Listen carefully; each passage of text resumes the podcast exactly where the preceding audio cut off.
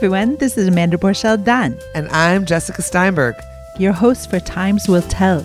a weekly podcast from the Times of Israel.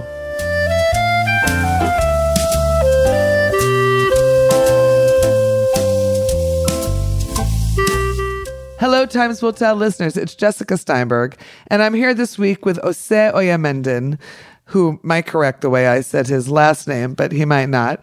A Nigerian American filmmaker based between Los Angeles, Lagos, and London. He is the director of documentary film Aswat Acherim, Other Voices. It is about very unlikely friends in Gaza and Sderot, which in many ways is one of the prime war zones of the Israeli Palestinian conflict. There are several protagonists in this story. Obviously, it's a documentary, but it's also has a very strong storyline. And, and those are the Israeli and Palestinian activists who persevere in their friendships and their desire to find a way through the mess of this conflict that is certainly far from over. Um, so Ose is in Israel this week for the premieres of the film in both Jerusalem and Tel Aviv at our local Cinematheque theaters. It's also on Amazon Prime, so that's certainly of interest to listeners outside of Israel. And let's just start by I want to say welcome to you, Ose. Well, thank you for being with us on the Times Will Tell. Thank you, Jessica. Thanks for having me. And thanks for taking your time during the holidays to do this. Absolutely. Uh, yeah, I watched the film in in in two chunks uh, over the last couple of days, and so it's very fresh in my mind. And what I and I just said this to you before we started recording that one of the things I kept thinking about as I was watching it was I wanted to understand what brought you to this region uh, from from Nigeria, where you're from, and as we said, you live in L.A. and London as well. But what first brought you to the region, and what introduced you to the story and the protagonists in it? Tell us a little bit about that, please. Yeah, thanks, Jessica. I think it, it's when when I was growing up, I was a master of I'm Catholic, so I'm a master of uh, so I know about the conflict. I read the Bible and I know, but it didn't really hit me until I was, I think, about 10 years old. And I had, you know, where I grew up in the Ibadan, the area I grew up in, there were like Jewish kids, uh, there were Lebanese kids, Lebanese Arab kids, and we would play together, some uh, play soccer together. And we went to, uh, to high school when I was 10. They were mostly 11, 12, but I was 10. And the first semester they would get back, they stopped talking to each other. They wouldn't even play together. And I was struck by it. And my mother tried to explain the conflicts to me and that these kids are going getting of age so they think that. But I didn't understand why something on the other side of the world will affect us here. Uh, and I also started life as a journalist, and I think of myself as a writer. You know, some even when I was from ten years old, 11, 12. So I think subconsciously I carried that story with me, and I wrote this short story about two kids who became friends playing football in Jerusalem, one from uh-huh. east and one from west. Now I'd never been to uh, to Israel at that time. And I don't even think I thought I would come to Israel. It wasn't on my radar at all. And so in 2010, I went to Haiti during the earthquake. And I ran mm. into these uh, Israeli NGOs there. Now, I didn't know there were Israeli NGOs there. And they told me the politics of it, why they don't announce. Why they don't make it clear that they're Israeli. I'm just explaining that for listeners. Yeah. Right.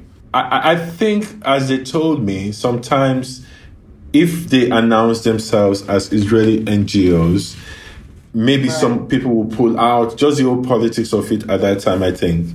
You know, so that's what they told me.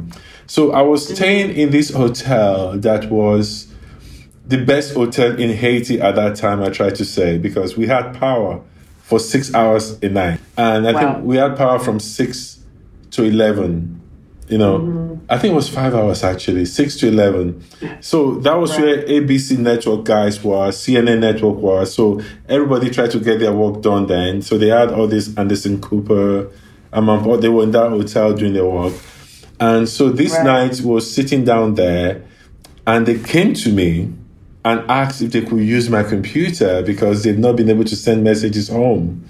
And, you know, I didn't think I was very approachable, so I thought it was very interesting they came to me. That they had the chutzpah. They had the chutzpah to ask you, right? So I said, of course, you know. And while they were looking at it, it was, it was like supposed to be a quick thing, but they were there for like maybe an hour or so. So we started talking. And I said, see, I wrote this story, this short story. I've never been to Jerusalem. Can you help me with the geographical accuracy? So they read it. I'm forgetting the name of the doctor now because one of them was a doctor. Then there was Tammy, Tammy Dolgin. She's a nurse. So they read it. They said, "Oh, it's a great story. So what do you want to do with it?" I said, "Well, I want to publish it. I want to try and make a film or a TV series one day about something like this, something I'm passionate about." I said, "Well, you know what? It's a great story."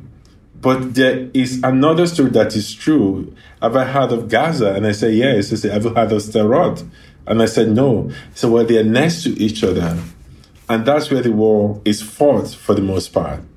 And Right. there are people on both sides that want a return to the old times when they had peace there and they were very friendly. Right. And they had a group called Other Voice also, and Other Voice. And this man, Ethan, who was one of the three people there, is one of them. Ah. Oh, he was literally there in your hotel room using your computer. Yeah.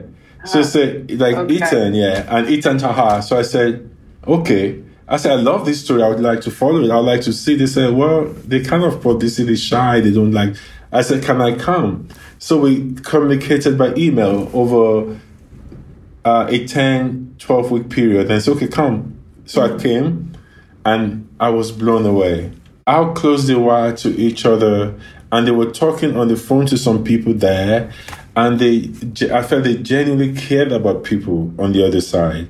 And then I met Nathan, who had lost his daughter in this uh, conflict.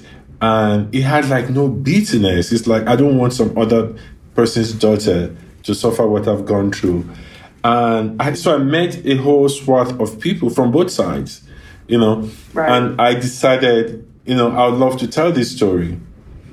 And that's how we started. So that was you're saying right after the earthquake in, in Haiti. So that was 2010, 2011. Yeah. Okay. So 10 years ago. Yeah, uh, it took us a bit because when I started, it's very tough to get financing for something like this.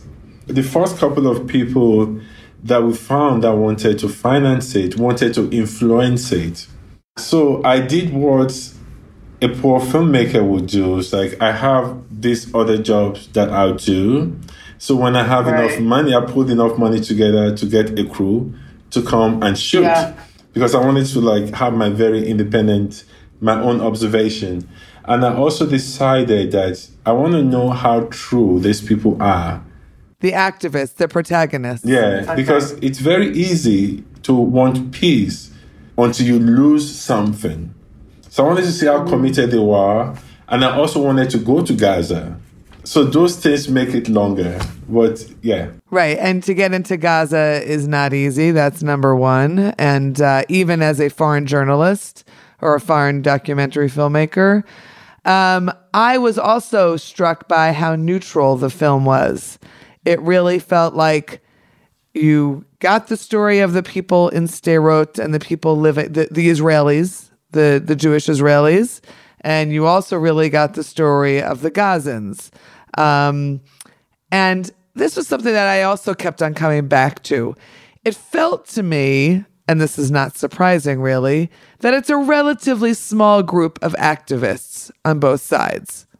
I think, I mean, when you compare to the population or even the region where they are, it's small. Right. But I also Yeah. think, and one of the reasons why it was fascinating to me is I also felt that a lot of people get, you know, lost in the politics of it.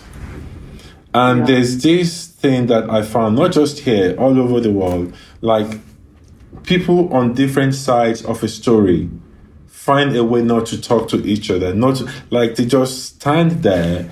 And my whole thing for me was when you take the politics out of it, it's a very strong human story, like a very strong, tragic human story. And and that was why I said we will not talk politics.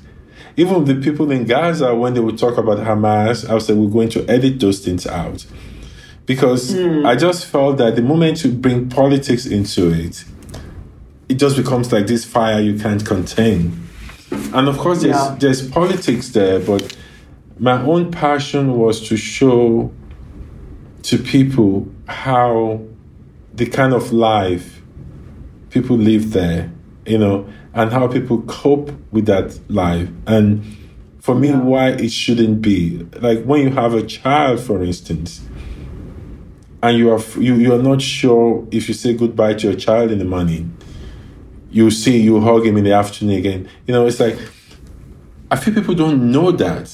And when I come into Israel at the airport and they say, Where are you going? And I say, I'm going to Sderot. They say, Are you crazy?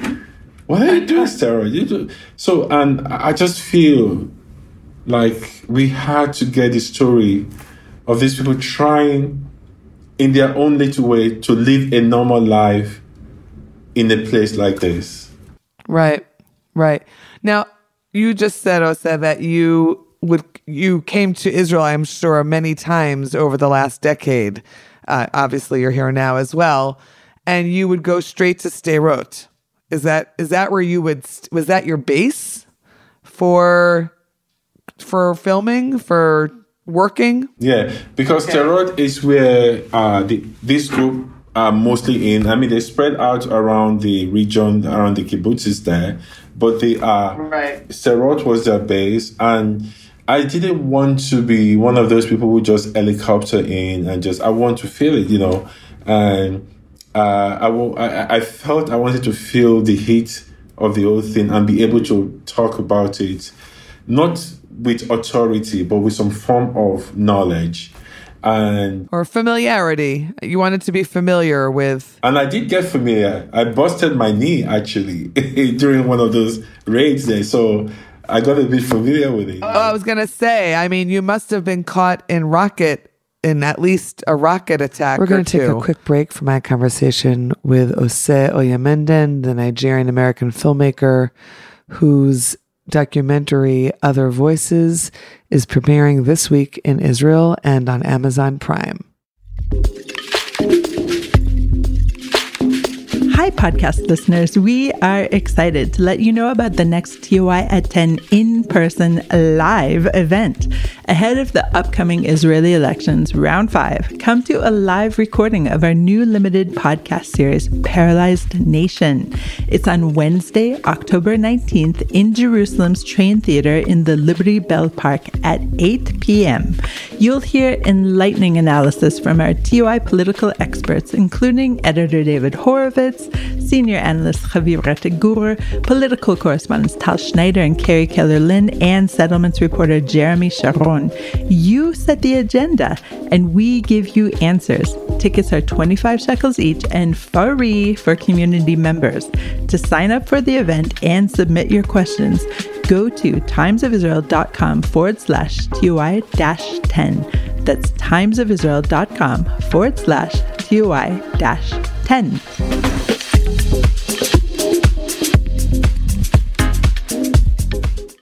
We're back to my conversation with Ose Oyamendan, the Nigerian American filmmaker whose documentary Other Voices is premiering this week in Israel.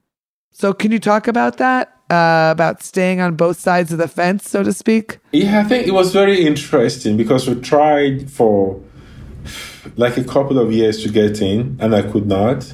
I always wow. felt like I don't have a film without going into Gaza you know. So and you know, there's many ways to go into Gaza. You have to get the Israeli permit, and then you have to get the right. Palestinian permit. Now I had an option. I could come in through Egypt, which I said was easier, but that is not the world of the story for me. I wanted to go like you know because you could actually walk into Gaza. The gate was open. You know, so I wanted to go. It was important for me to go through years to wait and go So when I went, I had no idea that I needed a permit to go into Gaza. I thought I just needed Israeli pass to go into Gaza. So when I got there, they refused me entry and because you didn't have a Palestinian permit. Yeah. Right. And they were justifiably angry that uh, I didn't think this was like an enclave, like a country on its own. And, and I just tried to explain I didn't know. But I sat there because I was convinced I had to, con- uh, this was my chance to do this. So I tried to find a connection. They were talking about football, and I've realized that a lot of them were Real Madrid fans. Uh-huh. I follow Barcelona. So we just started talking smack to each other about so you could talk about football, soccer for the American listeners. Okay, yeah.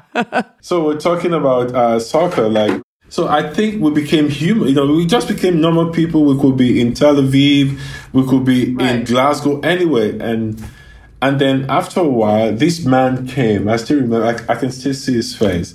He came, and you know, the strange thing is like they don't speak good English. I don't speak. I didn't speak any Arabic, but we're able to talk soccer smiling. Uh, and then this man right. came and he said, I said, You are you Real Madrid too? He said, Yeah. I said, Are you shit too? And everybody just said, What? And then we just and then he walked away, listened, then he walked away. And then they called me to go and see. So I found that he's the head of the whole place, the whole border thing. And okay. I think he just thought I was either crazy or something. So he told me, they educated me on the way of getting into Gaza. You have to get permit, this and that. So they prepared the permit and gave it to me, and I went in. So it was, yeah. Wow.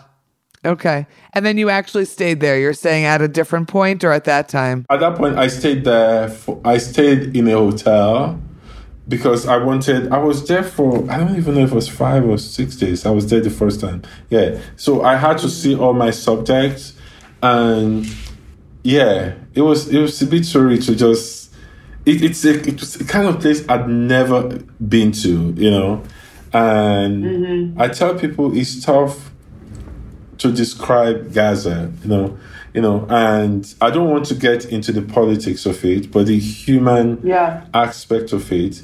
And I thought they were just like you and I, but in a different mm. geographic and political uh, situation. And okay. they were kind. People people, some people were afraid because I also tried to go on the streets. They were afraid to talk politics mm-hmm. or talk about their right. relationship with Israelis. Uh, right. They were even people that were subjects of the film.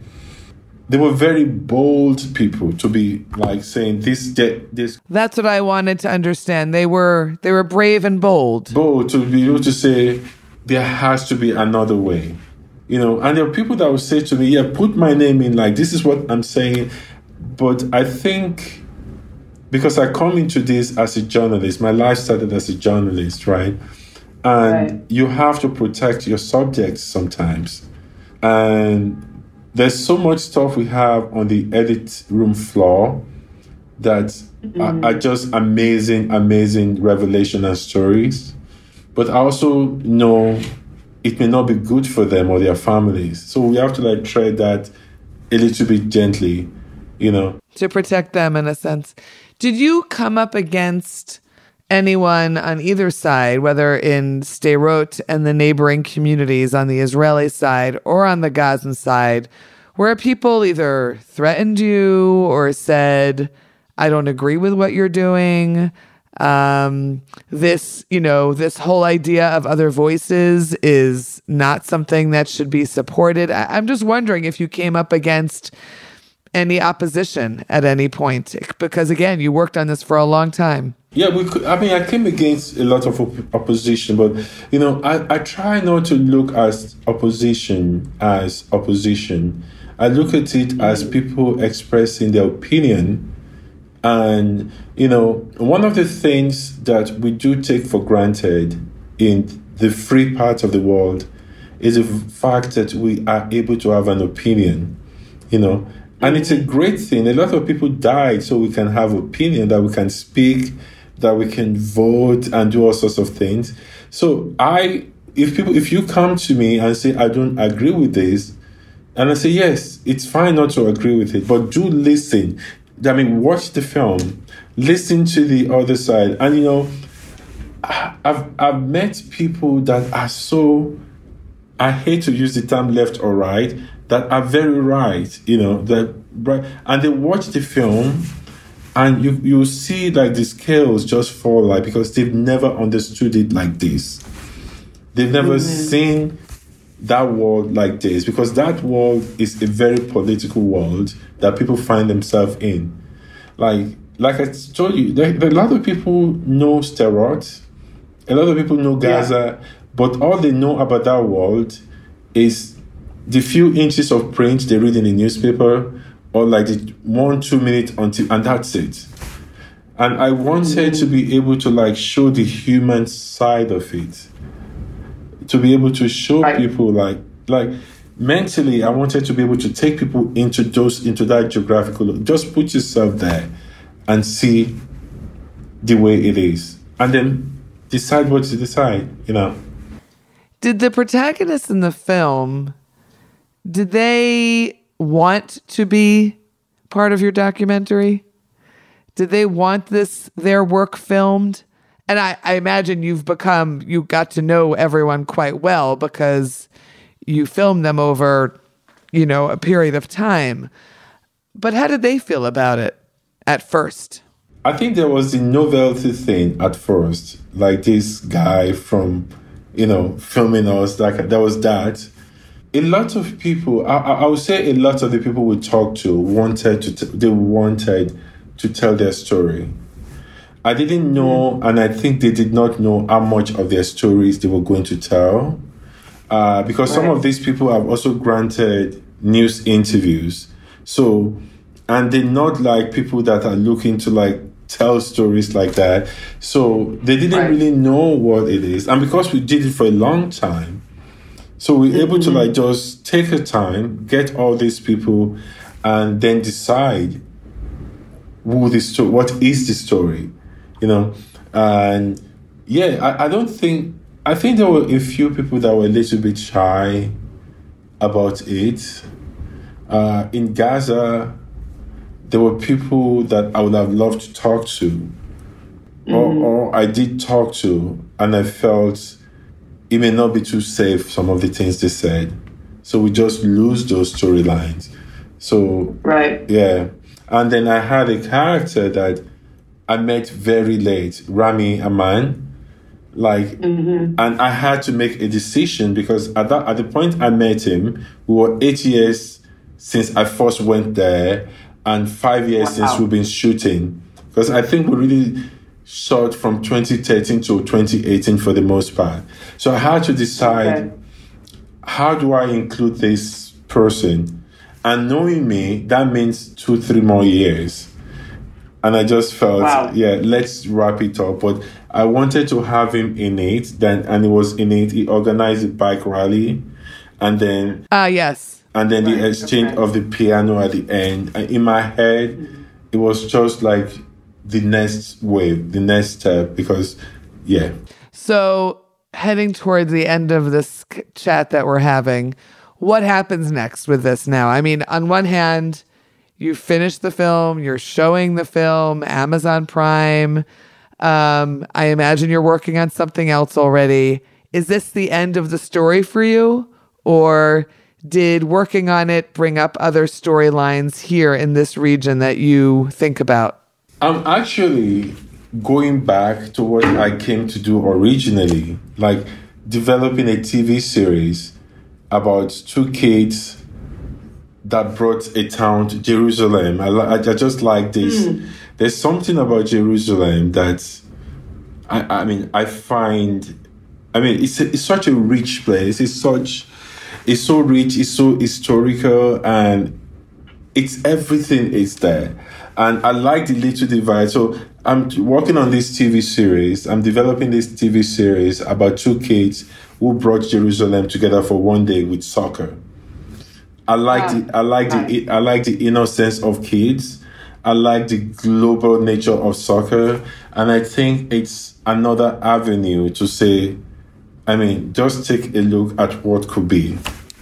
At the possibilities. Okay. So you're saying that we're going to be here together talking about your TV series in a couple of years. Knock on wood, we should find people that will support, produce. Yeah, but I think I think it's an amazing. For me, it's become a really great, cool story over the years because now I know Jerusalem.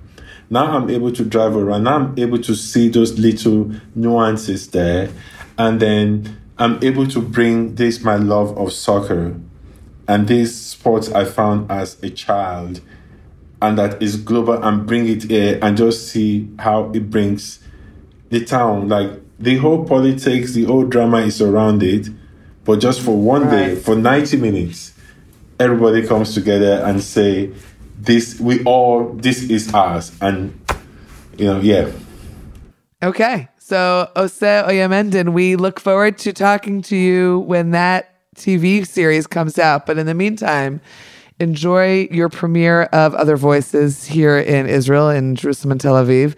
I imagine your protagonists have seen the film already uh, in Sderot and Gaza a long time ago, right? And um, we and uh, and uh, as you said, it's on Amazon Prime, and we look forward to uh, speaking with you again and seeing what else you're you'll be working on. So thank you very much for being on Times Will Tell. Thank you so, so much, Jessica. Thank you. Thank you.